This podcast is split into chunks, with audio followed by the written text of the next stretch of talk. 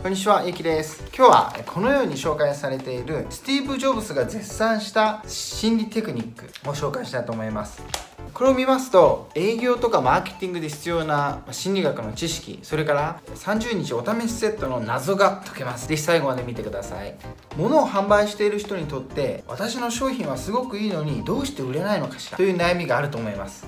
ではその商品が売れない原因を見てみましょう。そしてどのようにすれば売れるかについて本誌では解説されているのでご紹介したいと思います。まず中国のあるお菓子屋さんはですね、このような実験をしました。自分たちの商品を箱の中に入れて、でもう一つの箱にはライバル店の商品を入れて、商品名とかがわからないように、まあ、パッケージは取ってですね、中身だけ入れて試食みたいな形にしたんです。すると ななじゅうさんパーセント の人がこちらのライバル店の商品の方がいいと答えたんです。売上を見てもライバル店の売上は早くもじゅうおくげん、これひゃくななじゅうおくえんを超えたのに対し、この店はごせんまんげん、これは約はちおくごせんまんえんしかありません。でここでポイントになるのは理性と感性に訴えるということ。まず私たちの脳は私たちの脳には理性を司り、利害を判断する理性の大脳神皮質と呼ばれるところと、感情を司り好き嫌いを決定する感情脳大脳辺縁系というのがあります。存在します。いい商品であることをお客様の理性に訴えるということは必要なんですけど、それだけでは足りないんです。例えるとしたらこんな感じですね。この象乗りに例えてみましょう。理性脳が騎手、上に乗ってる人ですね。で感情脳が象だとします。象が動かなければ上の騎手はなすすべがないんです。つまりは感情脳が動かなければ理想脳がいくら働いたところで意味がないんです。行動に移してもらえないんです。すなわちですね、物を売るためにはその消費者のその商品に対する感情を動かす必要があるんです。では詳しく見ていきましょう。こちらではですね、あのスティーブ・ジョブズが大絶賛したというマーケティングをご紹介します。これせんきゅうひゃくはちじゅうねんだいのアメリカなんですけど、その時はちょうど炭酸水がブームで、みんなが、まあ、炭酸水を飲んでるとクールだと思ったわけですね。かっこいいと。それで牛乳の売り上げがどんどんどんどん下がってたんです。そこでこの会社はですね、ミルクの売り上げを上げるためにどうしたか、それは消費者の感情に訴えかけたんです。ミルクに対するイメージを変えたんです。そこで使われた広告、宣伝ですね、 シーエム とかは Got Milk って言うんですね。でこのポスターとか シーエム に有名人たちを起用していったんです。サッカー選手、えー、映画スター、アニメのキャラクターなどいろんな人です。例えばこちらですね、ジャッキー・チェンジャッキー・チェンやサン・ツイーというハリウッドスター、他にはアンジェリーナ・ジョリー、レオナルド・ディカプリオですね。他に日本人ですとマシオカという人もいますよ。他にはサッカー選手のデイビッド・ベッカムですね。他にはアニメのキャラクター、マリオとピカチュウ。そこでここでポイントとなるのはこの牛乳ひげです。牛乳ひげがこの広告、この宣伝のトレードマークになったわけです。具体的にどのように消費者のその商品に持つ感情を動かすことができるでしょうか。ここではポイントがみっつあると言ってます。これです。消費者の周囲の環境を変える。にばんめに消費者がその商品を使うシチュエーションを作り出す。さんばんめ、消費者がその商品を使うハードルを下げるということです。ではいっこずつ見ていきましょう。まずひとつめ、消費者の周囲の環境を変える。先ほどのミルクの広告を例にとってみましょう。先ほどのですね、ミルクの広告を見た人はミルクに対するイメージが変わるわけで、例えば学校とかであのミルクかっこいいぜって、あのベッカムも飲んでたっていうんで、その子たちがみんな飲めば周りも影響されて、じゃあ俺も飲もうっていうんで飲むわけですね。その周りの環境を変えることでその人の行動も変わるということです。みんながこうしているのだから私もこうしようという心理が働くんです。周りに合わせるために自分が変わろうという群衆心理が働くわけですね。でこの方法は以前も紹介しましたね。この中国のタピオカ店がバズった、その理由ですね。その理由にはその群衆心理が使われていたと。ちなみにこちらでも紹介されてるんですが、群衆心理という本はあのヒトラーですね、ヒトラーの愛読書と言われてました。あれで人を動かすと。ぜひこちらもチェックしてみてください。概要欄にリンク貼ってあります。で例えば周りの人や周りのせん周りの人が影響を与えるというので面白い実験があります。アッシュの同調実験というものです。どういう実験でしょうか。まずこれを見てください。これ棒がありますね。一番端の棒と同じ長さのものを選んでくださいという問題なんですね。これも簡単ですよね。じっくり見ればもちろん シー だと分かりますよね。しかしこれは実験でモニタリングみたいな感じですね。参加者ははちにんいるんです。はちにんいて、そのうちのななにんが仕掛け人、ひとりがターゲットということになります。そしてそのななにんがわざと違うことを違う答えを選ぶんですね。そうするとどうなるか。こちらは結果は引用で見てみましょう。アッシュの同調実験の結果は以下の通りである。桜全員が正解を答えると被験者も堂々と正解の選択肢を選んだ。しかし桜が不正解を答えると被験者も不正解の選択肢を選ぶ傾向が確認された。実験の結果、全ての質問に正解を答え続けた被験者は全体のおよそ にじゅうごパーセント で、残りの ななじゅうごパーセント は不正解の桜に一度でも同調してしまった。被験者が桜に同調して不正解の選択肢を選ぶ確率は約さんぶんのいちであったというということです。周りに流されてしまうと、周りの反応とか周りの選択が自分のその人の考えや選択を変えてしまうということですね。例えば居酒屋とかでとりあえずビールっていうのありますね。ひとりがビールを頼んでしちにんいた場合、はちにんいた場合、しちにんがビールを頼んだらおそらくその人もビールを頼むと、そういう同調心理が働くわけです。単独ではひとりの時では選択しないような選択を、大勢いる時にはまた違った選択をするということです。ここで分かりました。直接消費者を変えることができないならば周りを変えればいいと。ではどうすればいいんでしょうか。このふたつのポイントがあるといいます。目標とする消費者はどのような環境にいるのか、そしてその中で誰が消費者に対して大きな影響力を持つのか、これを考えるということでは、タピオカ店を例にとってみましょう。例えば、まあ、タピオカ店ですと、まあ、デパートの中とか商店街とかにあると思うんですが、その場合ですね、ターゲットは誰か、まあ、もちろん買い物をしている人ですね。おそらくは若者です。これが先ほどのいちばんですね、いちばんの答えになるわけです。ではにばんを見てみましょう。どのような人がそのターゲットに影響を与えるのか、これも同じく買い物をしている消費者たちということになります。他に誰もいませんからね。さあ、ここまで見ればこのにばんですね、その周りの消費者を変えればいいわけです。さてどうすればいいか。例えばタピオカ店ではタピオカを出しますよね。その時に行列してることってありますよね。しかしあれもですよ、タピオカを事前に作っておいて、作り置きしといて、それを渡していけば効率はいいはずですよね。効率がいいし、行列を作らないで作らないで済むということですよね。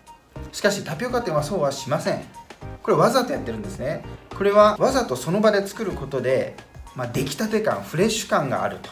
それがひとつ。もうひとつは行列を作るということです。この行列こそが生きた広告になるわけです。この行列たちが周りの人たちに影響するんですね。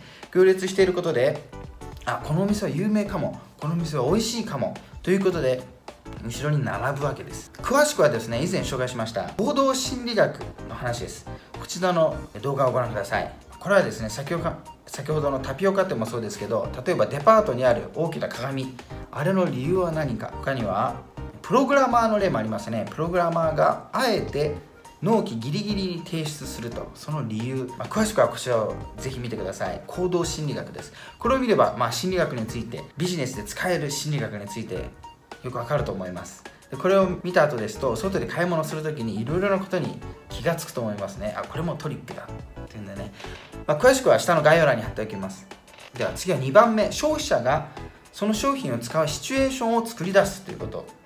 まず例えば中国でよく使われるアプリは、まあ、WeChat ですね。WeChat って言うんですけど、これです。でこれではまあ電話もできますし、テレビ電話もできる、あとチャットもできるわけで、お金のやり取りもできますし、何でもできるわけですね。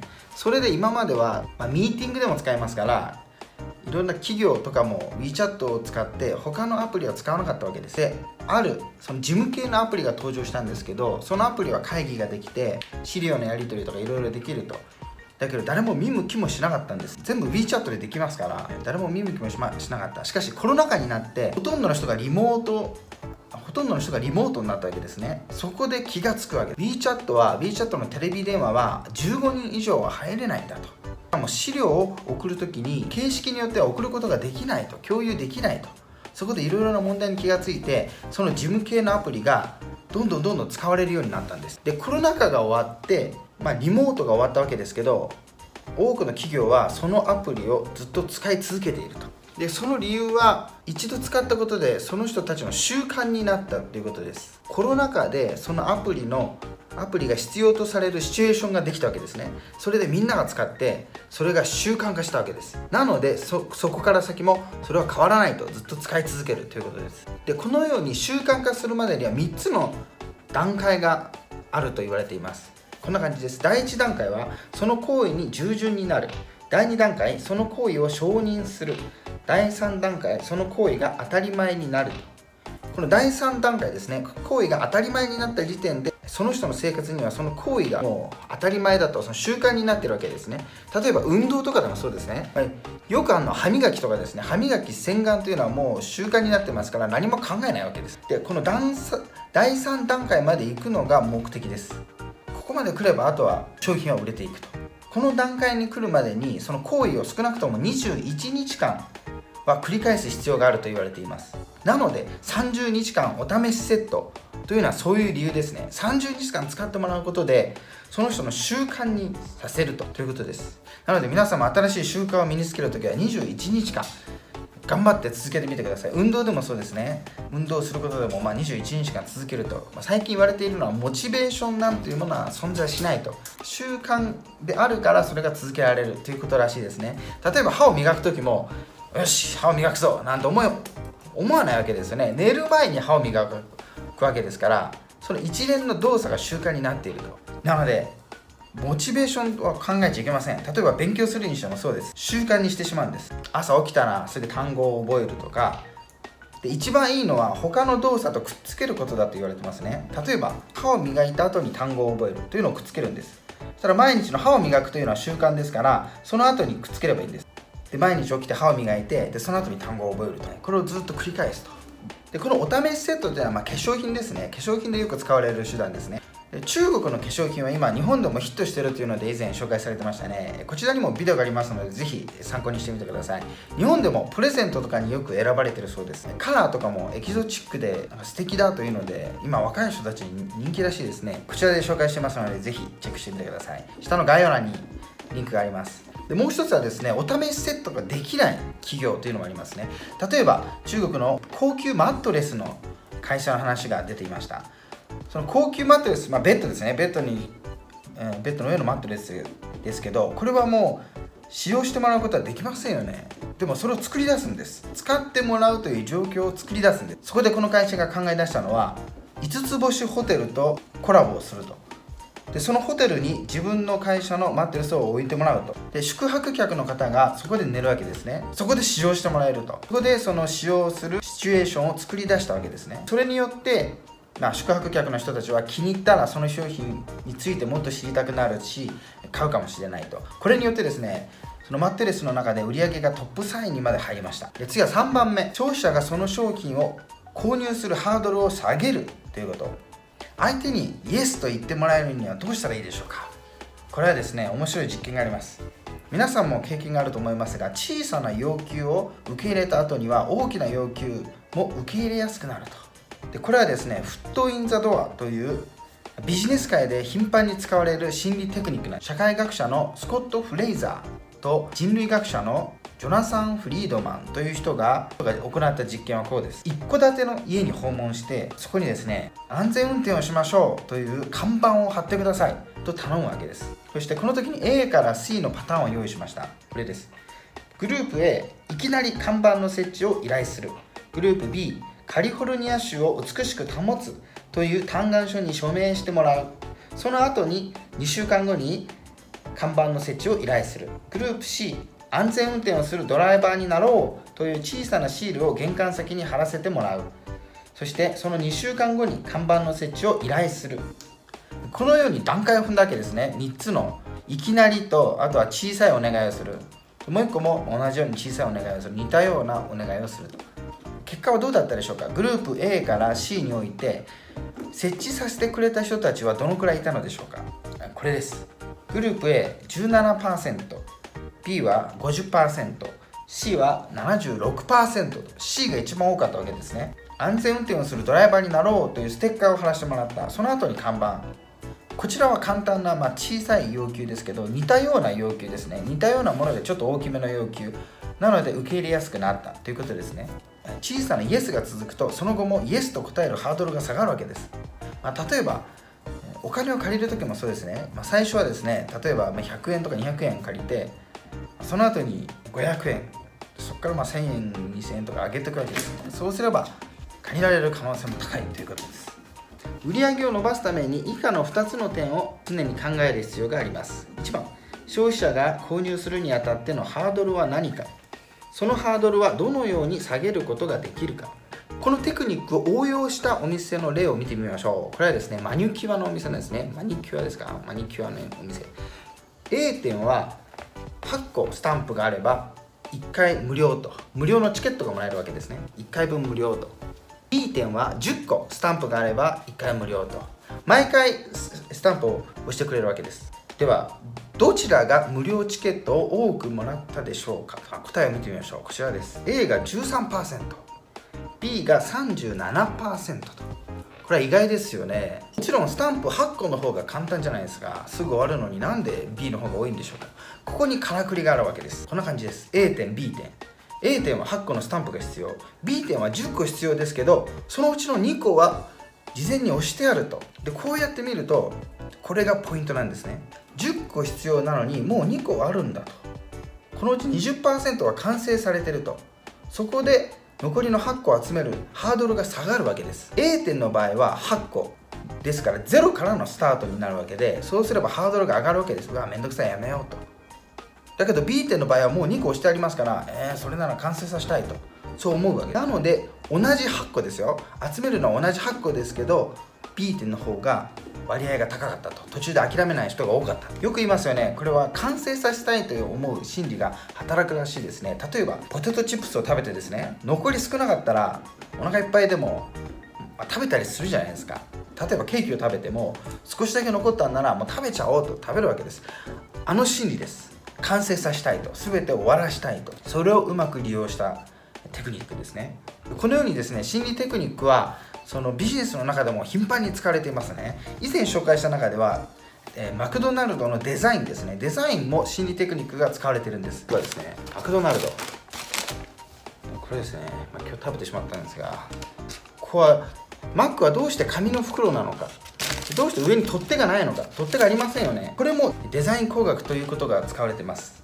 ぜひ、えー、このビデオを見て、新たな発見をしてみてください。他にはこちらですね、スキーマと呼ばれる固定概念のようなものを利用した心理テクニックです。今 オーエル の人たちはですね、優しい一言、ストレスによって悲しい思いを、ストレスとか孤独で寂しい思いをしているから、優しい一言を書きてもらいたいという心理を利用して大成功した観葉植物のお店を紹介しました。ぜひチェックしてみてください。このように中国で紹介された情報を日本語で紹介しています。役に立つ情報を選んで紹介していますので、ぜひチャンネル登録と高評価お願いします。詳しいことは下の概要欄にありますブログにあるので、ぜひチェックしてみてください。ではまた次回お会いしましょう。さようなら。